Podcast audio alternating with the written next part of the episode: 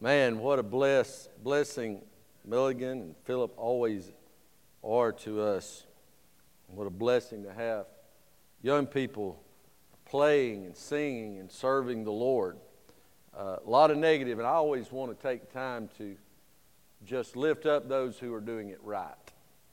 You know, we hear young people doing this and doing that, but we see them serving God and worshiping today. And I thank the Lord for that and our leaders here at Eastside. Turn with me to Mark chapter 3.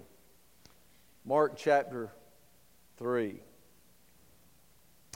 Last few weeks, we broke down chapters 2 and the first six verses of chapter 3. And the, the text that we preached over the last weeks, entitled When Critics Attack, ended in verse 6 when it said, And the Pharisees went forth and straightway took counsel with the Herodians against him, how they might destroy him.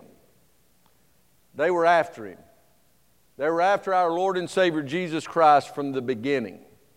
They did not like him upsetting their apple cart. They did not like him being a threat to their power base. They were, he was absolutely trashing their idea of religiosity and the weight of legalism that the Pharisees had brought upon all of Israel.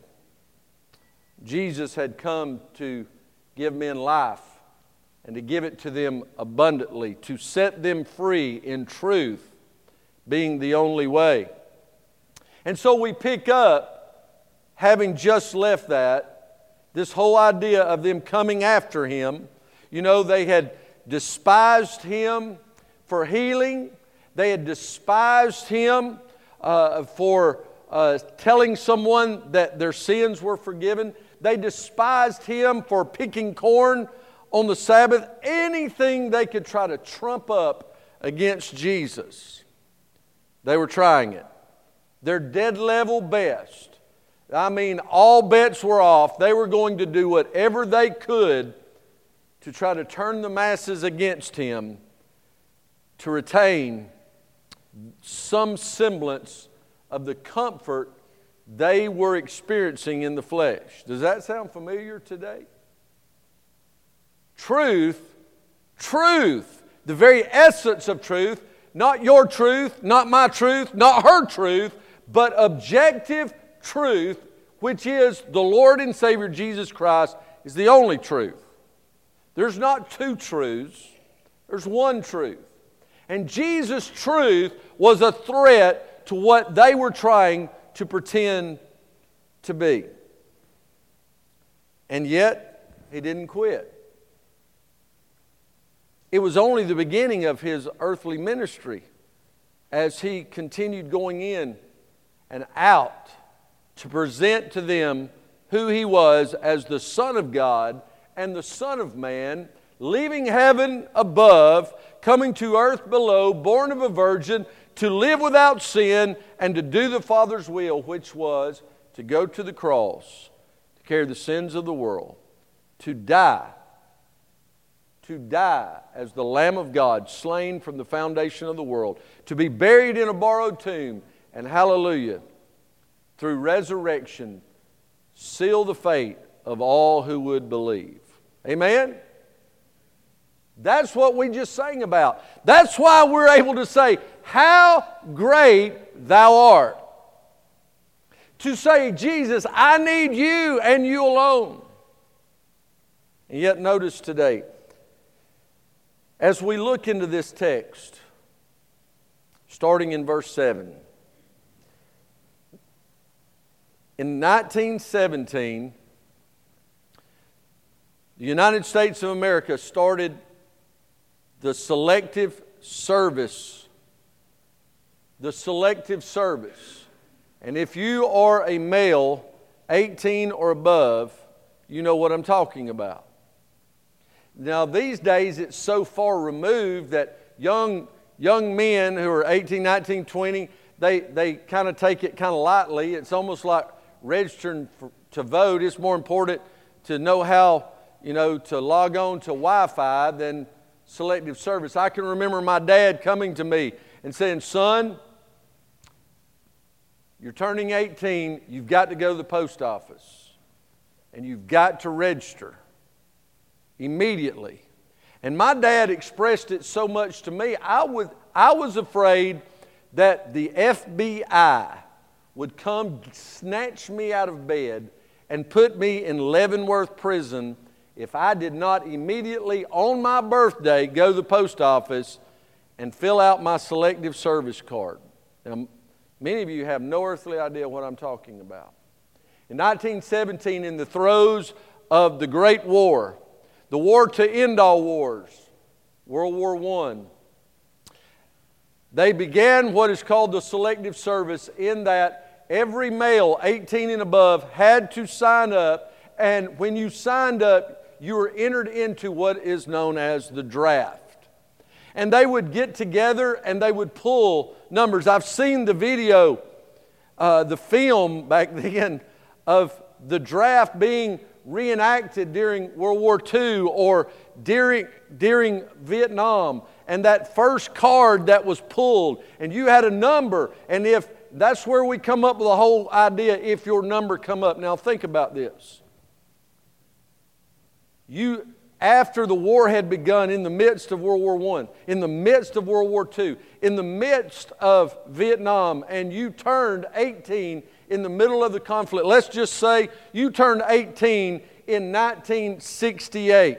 After the Great Tet Offensive, and thousands of Americans were slain all over the jungles of Vietnam, and you had to go register knowing your number could come up and you would have to immediately go into the military. And if you didn't, there was a penalty of law. But real Americans, listen to me, real Americans did it. They didn't run to Canada. They didn't change their name, and to this day, people call him the greatest. Listen, real Americans didn't dodge it. They didn't just worry about playing sports. They went and served their country knowing they could give their life because fighting was happening there. Now, I want to tell you something. Jesus came to this earth not wondering at the possibility that he might die, he knew he was. He knew when he left his Father's side, he came for one purpose, and that was to do the Father's will. And the Father's will was there was no other sacrifice. Jesus even prayed uh, there in the flesh, not the sinful flesh, but 100% man. He said, Oh, my Father, if there be any possible way to take this cup, but if not, I must go. And he did, didn't he? Think about that prayer in the garden. Now, back it up roughly two and a half years, and you see Jesus expressing it by his actions in this selective service. Not only his selection, to be the sacrifice, but his selection of others to serve. You remember, Mark teaches through 16 chapters that Jesus is the servant of God. You know, we, we call ourselves, if you're born again, and it's true, we're the children of God. You know, it's not to stretch when he tells us we're heirs and joint heirs, that we're brothers in Christ. That's why we say, you know, as one body, hello, brother so and so, hello, sister so and so. That is not some stretch, that's not some kooky thing. We are the family of God. But more than anything, we need to consider we're the servant of God. That we're a servant. We think of servants as being this lowly, dejected. Well, yes, we're in surrender. That's what somebody does when they enter in to the military. That's why they so called our our national treasure, Uncle Sam, because Uncle Sam uh, owned the GI. They were government issued. They were a serial number. That's what you are in the military. For a long time, they, dra- they train you, they, they teach you, you belong to us, so that they can train you to be the fighting force God's called you to be. Listen, the sooner we surrender ourselves and realize we are not our own, we have been bought with a price, the better off we'll be. Look in verse 7. Jesus withdrew himself with his disciples to the sea. He had already begun calling those disciples.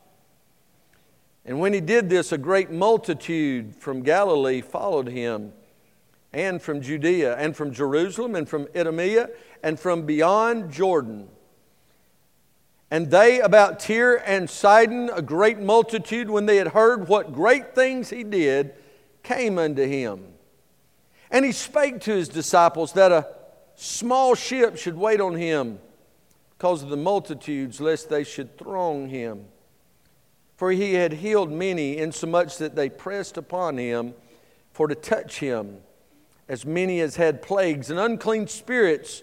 When they saw him, they fell down before him and cried, saying, Thou art the Son of God.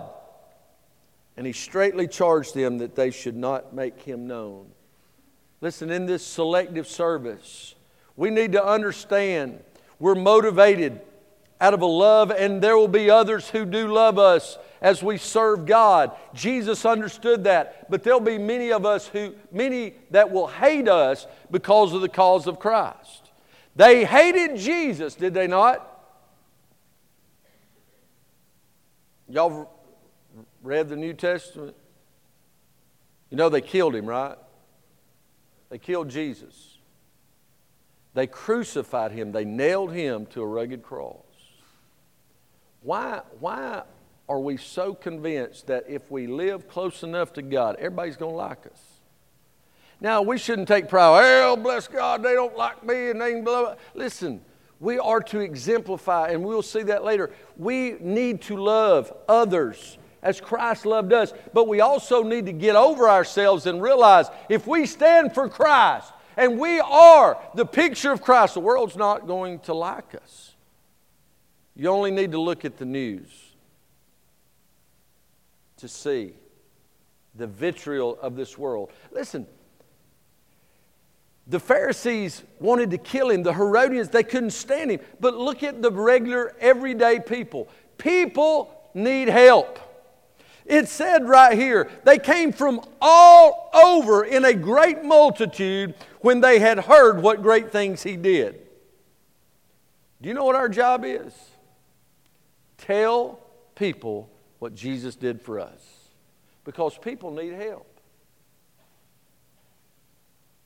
Do you ever need help?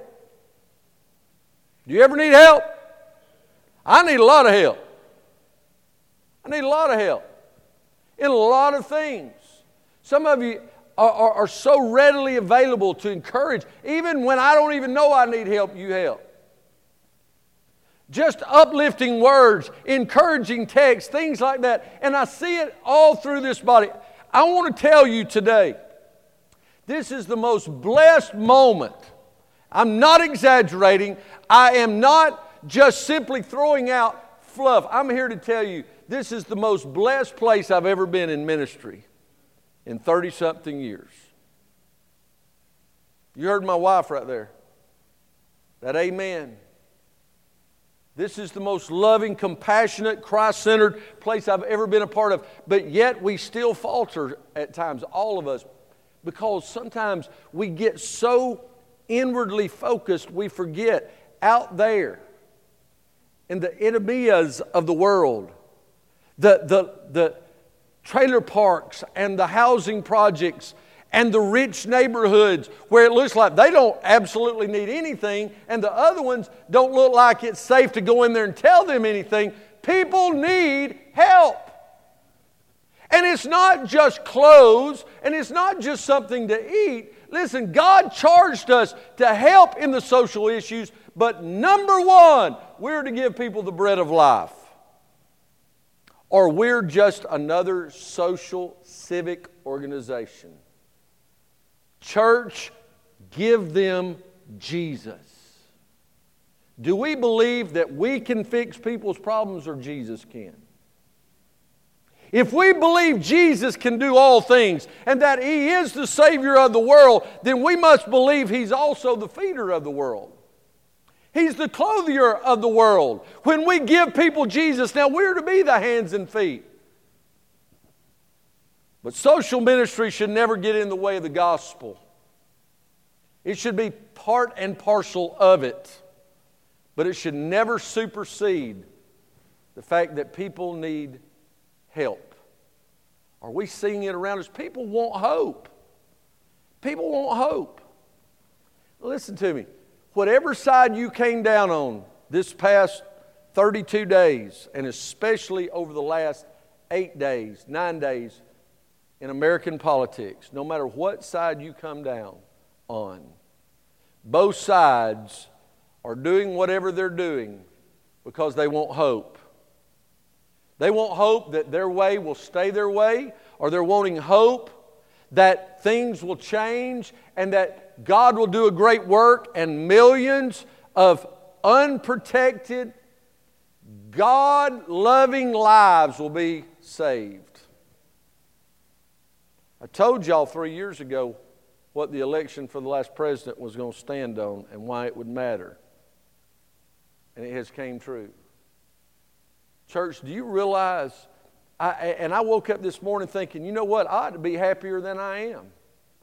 Why am I still reserved from giving God the glory in victory? Now, I'm not saying Trump is the best Christian or even Kavanaugh is, but I'm here to tell you God can do great things to very weak men.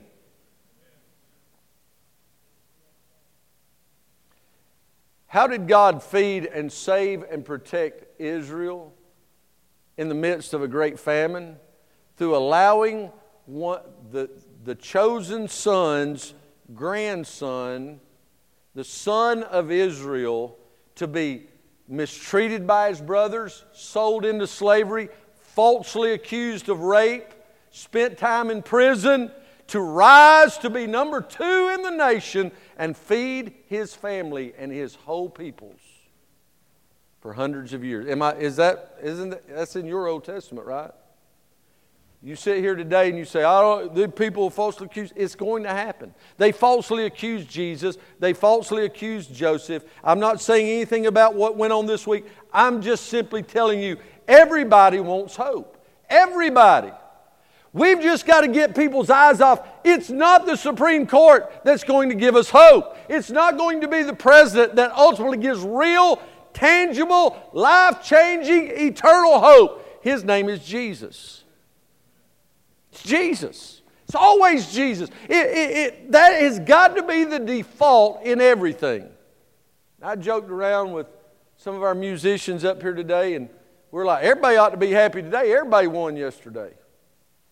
Unless you're an Auburn fan or LSU, and I wouldn't tell anybody. I mean, Georgia, Georgia Tech scored more points than anybody this weekend. And don't tell me because they were playing, you know, some middle school team. I mean, that team had a Heisman Trophy winner two years ago. Georgia Tech fans take what we can get, okay? Just cut me some slack. Claxton won. Georgia Southern won. I mean, and I got to see two of the three. Who? Oh, yeah. That, that team up there in Athens won.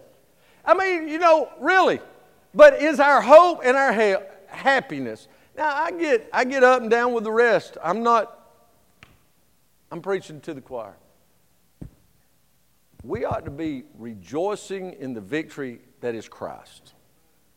And when people see our hope is built on nothing less than Jesus' blood and righteousness, that we don't become so moody if our team does win when we thought, man, we got a shot. I don't know.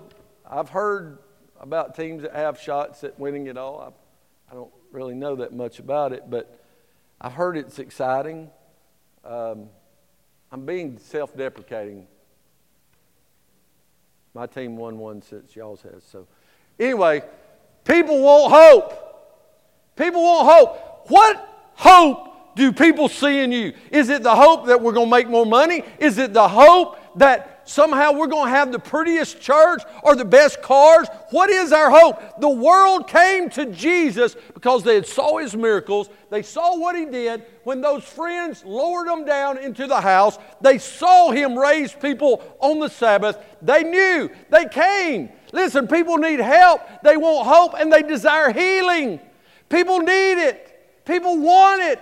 And the only way is Jesus, church. We have got to get back to the basics of putting out before everything else Jesus. Jesus, Jesus, Jesus.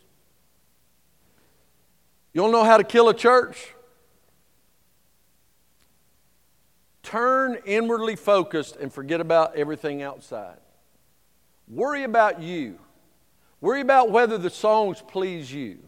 Worry about whether the preacher preaches too long to you. Worry about whether your kids are being ministered to and it's just about them. And don't worry about the kids out there who have never even heard someone say, I love you. Do not worry do not worry about the couples who are trying to live a life divorced from God and realizing that they'll end up divorced in this life. Don't worry about them. Just worry about what we're going to have for supper at our next fellowship meal. Worry about whether our senior adults are being treated right. Worry about those things, and I can assure you we will die a good, slow death because it's happening across the land. But some people are finally waking up and saying, you know, it's not about me, it's about Him. It's about the sovereign servant. That in, in everything, there is hope when Jesus is present. People need help. Who is it? Just think for just a minute. Who is it in your realm of influence that needs help right now? I don't know what that help could be. Maybe they need a word of encouragement. Maybe they need a $20 bill. Maybe they need a, ga- a tank of gas. Maybe they need their rent paid for. Them. I don't know, but you do. You have your realm of influence. It's not my job to tell everybody. It's my job to tell everybody in my realm of influence, and I can't pawn that off on you. But your realm of influence is on you. Show people the hope that you have in Christ. Because if in this world we have hope in Christ only, we're of all men most miserable. You ever seen a Christian miserable? It's an oxymoron, isn't it? How, how can a believer be miserable? But yet we do. How? Because we lose sight of the hope that is within us. The blessed hope. You know what the blessed hope is? The last verse of How Great Thou Art. When what happens? When who does what? When Christ shall come with a shout of acclamation. Church, I don't know if we've forgotten or we've just been lulled into this semi comatose state, but I've got news for you. He's coming back. And Titus says he, that is our blessed hope the appearing of our great God and our Lord and Savior Jesus Christ. Listen, Maranatha. If somebody's down say, hey, this is not all there is, Jesus is coming back. Jesus is coming back. Jesus, our Lord, is coming back. People desire healing. Let us turn to turn the world to. I want you to notice something real quickly in this text. In verse 11, and unclean spirits, when they saw him, fell down before him and cried, saying, Thou art the Son of God. Now, every commentator I've read, this is not a profession of faith. Everybody that says, Lord, Lord, is not going to heaven. Didn't Jesus say that? This context, from all the commentators I've read, where these were these unclean spirits were literally demons who cried out in the face of Jesus because they didn't want anything but they acknowledged who he was and they knew he was a threat and would make them uncomfortable, and they couldn't do anything about it. And so they cried out and said, Thou art the Son of God. They knew something the Pharisees didn't. Even the demons believe in Jesus. And yet the world stands in opposition, says, not only do we have the agnostic crowd that would say, We can't know whether there's a God. Now we have such an arrogant, Gnostic agnosticism that it is real based atheism, which says, You must believe there is no God. You see the difference? Agnosticism says, hey, I'm human. It's just, you know, we're just this little blob passing through time, and we can't know if there's a higher power or this God you claim. We can't know if he exists or not. But an atheist says, I'm smarter than you, I'm smarter than that. I've done the study, the science proves it. You must believe there is no God. But then there is the Christian who says, For by grace am I saved through faith and not of myself. It is a gift of God. There is a God and there is a heaven to gain. Amen? And there is a hell to shun. People need to understand what even the demons acknowledge, and that is Jesus is the Son of God. But then notice, not only is everyone looking for something, but that Jesus is calling. As I told you before, when I turned 18, Daddy told me Uncle Sam would be calling and that if you didn't call him first, he would definitely call you, and it wouldn't be a pleasant call. Jesus is calling today. Now, I want us to camp out for here on this for just a moment. He says in verse 13, and he went into a mountain and called unto him whom he would, and they came unto him. He called unto him whom he would. It was up to Jesus who he called. Now, I want you to understand something about this. When Jesus calls, it's not on our time. I have heard countless people say, Well, I'm just not ready. I got news for you. Ready or not, here he comes. When Jesus does split the sky, He's not going to check with you first to see if you're ready. Okay? When God the Father looks to his right hand at the Son and says, Go get my church, my children, go get your bride, there will be no pause. And in a moment, in a twinkling of an eye, it will happen. There'll be no time for recourse. There will be no purgatory. There will be no stopping on the seventh or the ninth floor. You will not get to the second heaven and get another opportunity. You better make it count today if Jesus is calling you. And those that He calls, the Spirit draws. The whole triune God, in effect. It's not on our time. You say, well, when I get older, and when I get this, and when I uh, I, I, haven't got to live my college years yet, and I want to sow some wild seed. I'm going to tell you something. Be careful what field you plant in, because you will sometime. It may be now, it may be in 50 years, but you will reap from the fields you sowed in. I don't know about you, but I've, I've had to go back through some fields I wished I'd have never dropped the seed in. It's not on our time. Mamas and daddies, whatever you do, whatever you do, do not use your children as a crutch not to heed the call of God.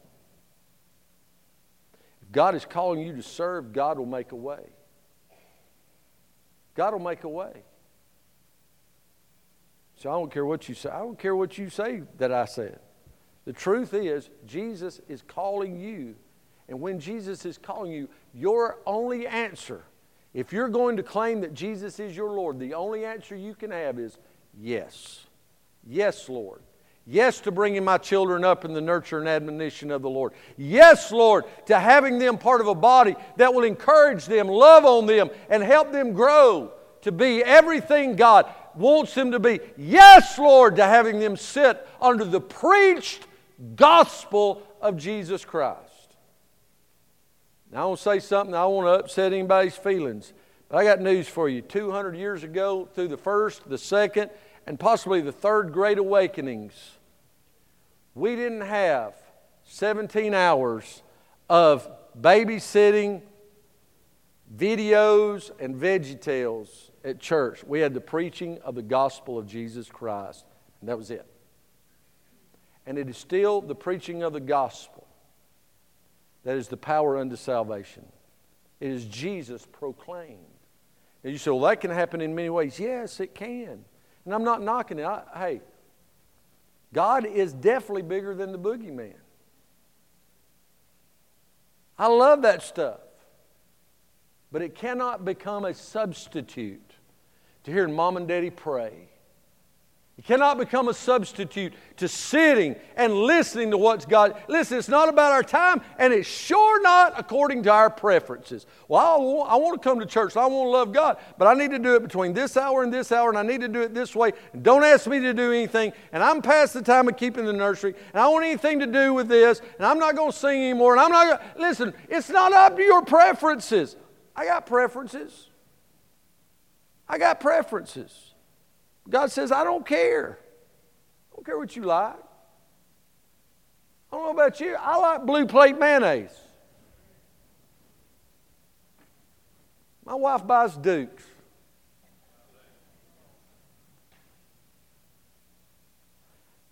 You know what? Dukes is all right. It's not a battlefield I'm going to die on. Blue plate's still better. But it's just not a battlefield I'm going to die on. Sunbeam is still the best white bread there is. It's my preference. I don't care about your preference. Your preference is not my preference. It's my preference. You can't tell me my preference, right? Right? It's my preference. I like a bow tie. And I'm not talking about on a suit. I'm talking about on the front grill of my vehicles. I want a Chevrolet. My daddy raised me all he drove was Fords. You know what? Best truck I ever drove was a Ford. Bought it because it was the only thing I could afford. Because I knew the general manager, I couldn't afford to buy anything else. But I'm still going to drive Chevrolet because that's my preference. Edward will grow up and figure out one day, praying he'll get right with God and buy one. But it's, it's my preference. But God said, I don't care. I don't care that you like Chevrolets better than Ford. I don't care that you like Blue Plate or Sunbeam or Welch's grape jelly or your mama's homemade. I don't care. I don't care that you like hymns over the newer songs. I don't care. What I care about is that I'm first above everything else, and then everything else will work out. That hit all of us, didn't it? Because it's solely His privilege. It's not ours. It's His privilege, how He's going to do it. His call, His anointing. Look, look at it. He said in verse 14 and 15, and He ordained 12. And He had already called them to be disciples, right? Now He's ordaining them, He's anointing them to be apostles. That's very important. I'm not going to get in depth of it, but when you look, when you look throughout the Gospels and then you get into places like Romans and Ephesians that give spiritual giftedness, there are a couple of gifts, what we call sign gifts, that we believe as Baptists were apostolic gifts that were given just to apostles. And that when the apostles died, so did those specific gifts. I'm not even going to go into them right now. But we need to understand there's a reason why he called them disciples, then apostles because God's anointing was on them that would not be on anyone else for all time. Just those apostles. Now, wasn't that, that's pretty prestigious, isn't it? Huh? Any of you ever met a president of the United States? Raise your hand if you've ever met, shook the hands of a president. About six or eight of us. It's a pretty cool deal. I've been mocking my best friend because he had a meeting a week before last with Jimmy Carter. And he's fixing to go preach. He's been asked to come down there and preach. I said, You're going down there? He said, Yeah. He says, like, it's like a cult asking me to come preach the gospel there. I'd go preach it. There ain't much difference in that place and a cult. And so I said, Do me a favor. And he said, What? I said, When you meet President Carter, will you do me one favor? He said, Yeah. I said, Tell him thank you. He said, Okay, for what? I said, For 21% interest in putting us out of business. I said, Just remind him, let him know. He laughed. He said, Yeah, I ain't going to tell him that. It's pretty prestigious to meet a president. I mean, it really is. It's pretty prestigious to be in certain, certain circles. But there is a a level beyond all that to be in that apostolic circle. You don't know how prestigious it was? We, we only know of one that possibly was not killed for the cause of Christ, except for one who took his own life. The rest of them lost their life. That's how prestigious it was. They hung them, they cut them in half, they crucified them, you name it. If they could do something really cruel to get at Jesus, that's what they did. That's how prestigious it really was. Listen, his call, his, he ordained 12 that they should be with him and that he might send them forth to preach. He didn't call them just to be his groupies and to be his yes men and to wait on him. He said, I didn't call you to wait on me. I called you that I may wait on you, that you may go wait on them. I'm going to wash your feet, you go wash theirs. And he gave them the giftedness, and they went about doing what Jesus had done in their life because he ordained them and he sent them and he empowered them. You see, he calls us as his disciples, number one, to experience him. Experience him. He said, he ordained them that they should be with him. Church, if you're going to claim the name of Jesus Christ, then you ought to be experiencing Jesus. I couldn't help but use this as a point, Philip, because I, it's so rich. You have no earthly idea. We started off, I'll never forget what Philip said. First, first night of experiencing God, we had about 60 people in here, 70 people. He said, Yeah, yeah, it'll drop off. And he said, wasn't saying it negative, saying the truth. And I'm like, I know, but why'd you even have to say it? But here's the deal I know, we know that. If you're missing Sunday night, I'm going to tell you something. It's not about just going through a book and watching some videos. The depth, the richness of encouraging one another to experience Him, the testimonies that we've heard of lives that have been so richly changed. I was still, other day, I was sitting in the road and a tractor trailer went by with a full load of shingles on the back of it. And you know, used to I'd think, oh, I'm glad I'm not where it's going. Well, that's, that's, that's real work. Yeah, there ain't no easy part in any way of shingles. Loading them, unloading them, tearing them off, putting them. There's nothing easy about shingles. But we heard a testimony about how a guy was, God was calling him, anointing him for a ministry, and he needed some for one house. And some guy said, Hey, we got 600 uh, square. Well, if you've never been in construction, square is 100 square foot. It's two and a half pieces of plywood. That's what a square is. Three bundles of shingles. 600 square would do about probably five to eight of these buildings. That's how big. That mean, I mean, it was tractor trailer load. And when he saw it, he said, "Oh, you've got to be kidding!"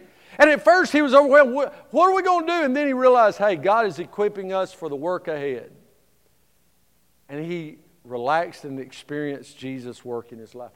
What if someone asked you this week, if tonight you came and Philip says, you know what, we're going to set aside the lesson for just a moment for a word of encouragement and testimony, and every single one of us is going to stand up on our own and tell how we experienced God this week.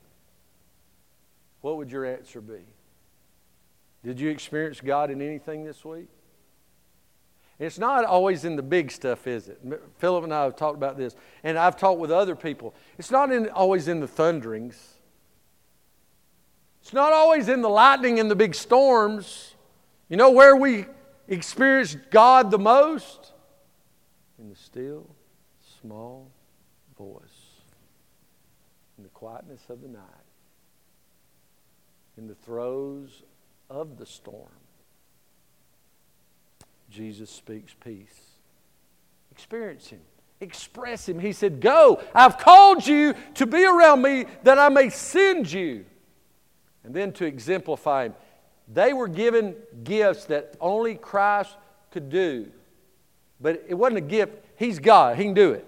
But He took those gifts, those super, listen, it's not a gift, it's just an ability if you can do it of yourself. But when you say, I can't get up in front of people, and God says, do it, and you do it, then hey, God gets all the glory because it's supernatural. As Joey and I continue working, preparing, and asking, and we're going to be asking every single person at Eastside to be a part of it. Every single person.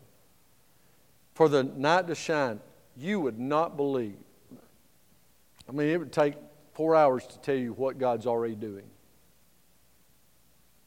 I mean, not even making phone calls, people calling us said, Hey, heard you're going to have this. We want to help. We want to give this. We want to donate this. It's unbelievable. Except for it is believable because it's about Jesus. We must exemplify him. And then in closing, how will we respond? How will we respond? Said the multitude came together again so that they could not so much as even eat bread. And when his friends heard of it, look what he said. They went out to lay hold on him, for they said, He's beside himself. They thought he just ate too much pizza the night before. They said, What's wrong with him? He's never done nothing like that. He's, it literally means they thought he'd gone crazy. He was beside himself. His friends were doubting him. Those people who were close to him, who loved him and, appreciated him, now are doubting him. Are you a doubting friend? Or you said, Oh, I believe Jesus did that for me 20 years ago. Jesus saved me seven years ago. But I don't believe God is empowering me to stand in front of the world and say, I'm saved. I need to be baptized in the likeness of his death and raised in the likeness of the newness that is Christ. Oh, no, I can't get up and do that. I don't. Are you doubting? Are you a doubting friend? Are you a deceptive foe? You know what they did? They tried to draw attention away from the power of God in his life, and they said, Oh, you're doing it through Satan. This has always killed me. It's just, y'all got pet peeves. Does any of y'all have pet peeves, or is it just me? One of my pet peeves, and this is really silly, but being a sports fan, living in Alabama for six and a half years on the mission field before we came back to the promised land. I would see car tags, truck tags, front of the tag, and it would have a line through it. And on one side of the tag, it would have the Alabama A, and on the other side of the tag, it would have the Auburn A. And you know what it said underneath it? House divided. That's what it said. And this is why it's my pet peeve.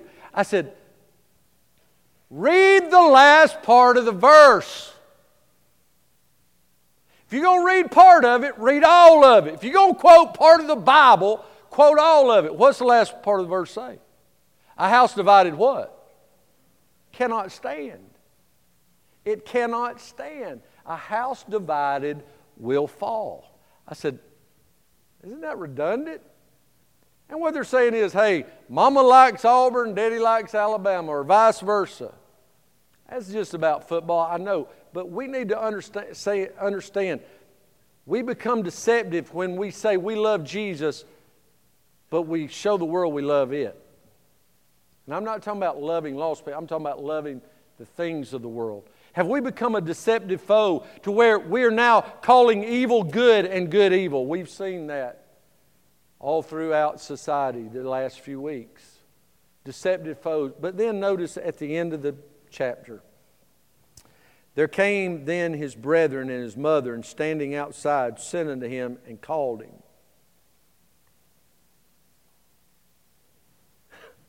I'm just having flashbacks right here. You know what happened? He embarrassed them. He embarrassed them and I can see him. And, and no, his family were not believers except for Mary, probably at this time. The rest of his brothers, stuff. His family says, "Jesus, I can, man, I can hear Jude right now. Jude, look over at Jesus. You don't get over here, I'm gonna beat your brain. Get over here." And Mary's like, oh. she's worried about her brothers, her sons fighting, and and Jesus embarrassing himself. She don't want him to be embarrassed. And so they sent and called him, and the multitude sat about him, and they said unto him, Behold, your mother and your brethren are outside, and they seek you. And he answered, and he said, Who's my mother or my brethren? And he looked round about on them which sat about him, and said, Behold, my mother and my brethren. For whosoever shall do the will of God, the same is my brother and my sister and my mother.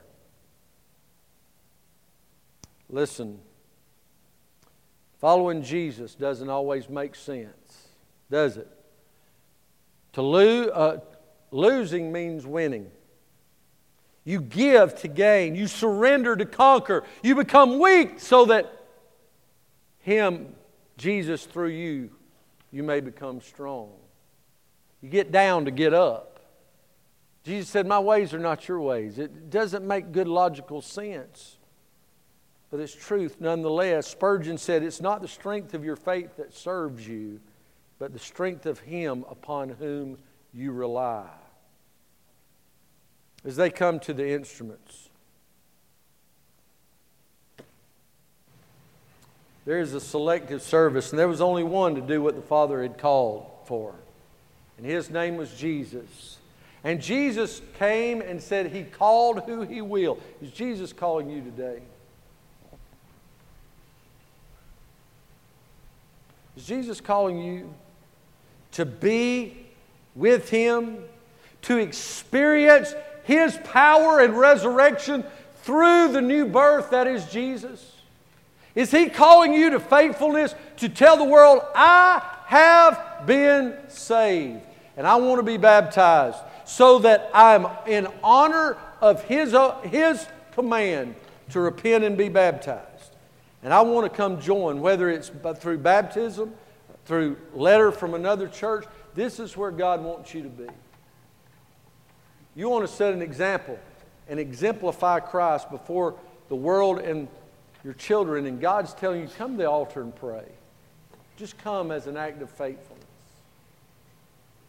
whatever God has selected you to do, will you serve Him? Will you serve Him with gladness? The world, I'm going to tell you, the world's not going to like you. You're going to lose friends. There will be family who will doubt. But I can promise you one thing it will be worth it. It will be worth it. Will you come to Jesus today? They came from all over because they believed in what he was doing. Will you come to Jesus today? Stand and come. Come to him who can give you hope, provide healing, and the help we so desperately need. Come.